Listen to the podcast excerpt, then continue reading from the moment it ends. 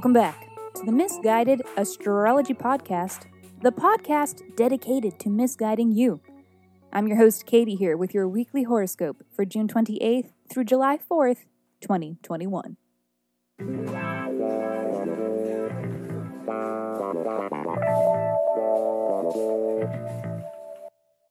Welcome back to the podcast where I don't know you, but it might seem like I do because I'm sharing musings that are based on the sun and the moon and the planets and shit. Every week, I do a little sky spying and then report back so that you can know what the fuck is going on around here.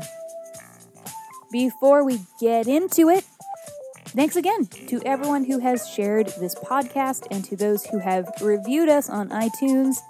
These are among the best ways to help this little self produced podcast, and it definitely does not go unappreciated. So, a reminder and a humble request that if you write us a review on iTunes or shout us out on IG or on TikTok or wherever, reach out and tell me and provide your birth deets, birth date time, and location so that I can send you a 24 page in depth birth chart report. Just email me at misguidedastrology at gmail.com. The full length episodes where we answer listener questions by reading their birth chart are back. A new episode will be out this Thursday. Uh, they all come out on Thursday. And we are always taking new submissions. So, if you aren't afraid of receiving a little misguidance, please write in. Uh, include your birth deets and ask us a question that is unique to you that you are hoping the sky can help answer. And now, moving along to the astro for this week, it starts off chaotic neutral, but then gets chaotic evil. And then it rounds out with some chaotic good at the end.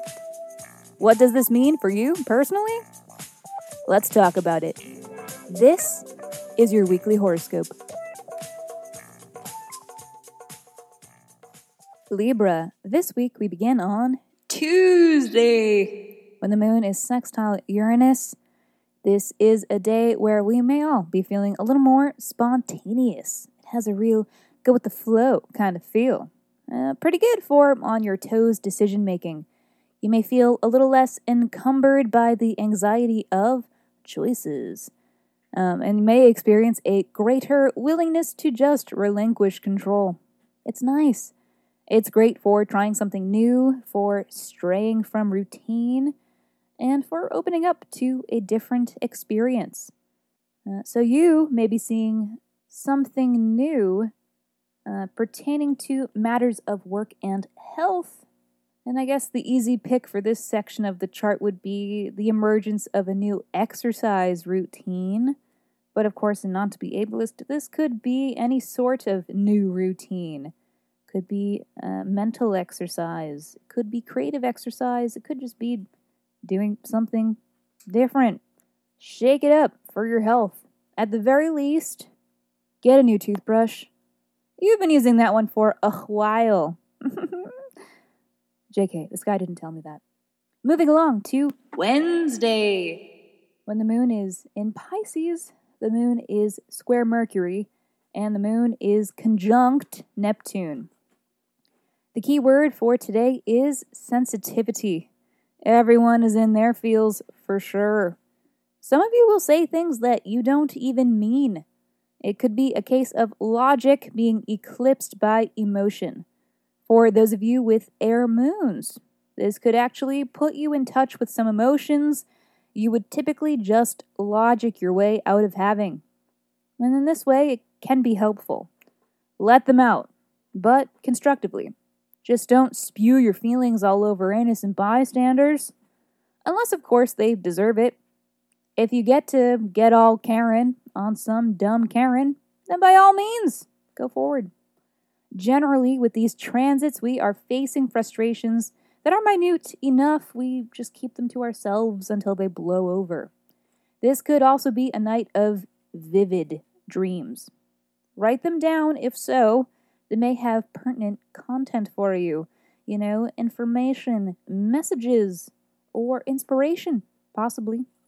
Also, be on the lookout for escapist tendencies, namely self medicating. Today is a day where such practices can get away from us a little bit, a touch, a tad, a skosh, uh, hair. Thursday, Mars opposition Saturn. This is an astrological tantrum, a day where we may be facing frustrations that there are no easy or immediate solutions for. And you just gotta ride it out.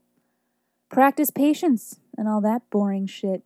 Similarly to yesterday, you may be experiencing emotions that need to be released, but there is a greater emphasis on that need for today's transit. Find an outlet. It could be physical, mental, creative, but just get that shit out. And again, watch out for the self medicating, the numbing, and the abuse of substances. You know the ones I'm talking about.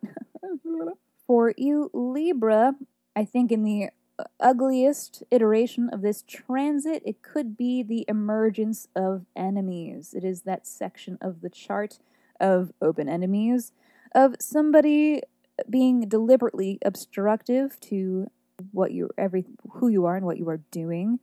I don't think that's a guarantee, you know. It's not manifest destiny. It's just a possibility and a gentle heads up. And then finally on Saturday, Mars square Uranus. This may be an aggravation of the Uranus Saturn square scenario that we've been riding out for a little while now. So, we could be seeing challenges to societal infrastructure around this time, and as this is a broader reaching transit, we may all be experiencing this on a national, international, global level, and there is a possibility that the news headlines will reflect this transit in some way. It is very rebellious.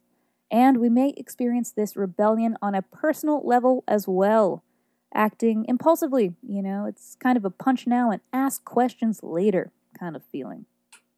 But this has potential to be chaotic good, the impetus to get things started and in a new direction. So throw caution to the wind, get crazy, get creative, get messy, get kinky, take chances, and be ready to make a few mistakes because it happens. Fuck it. Alrighty, Libra, that is all for this week. Thank you so much for tuning into the Misguided Astrology Podcast. I'll see you next Monday.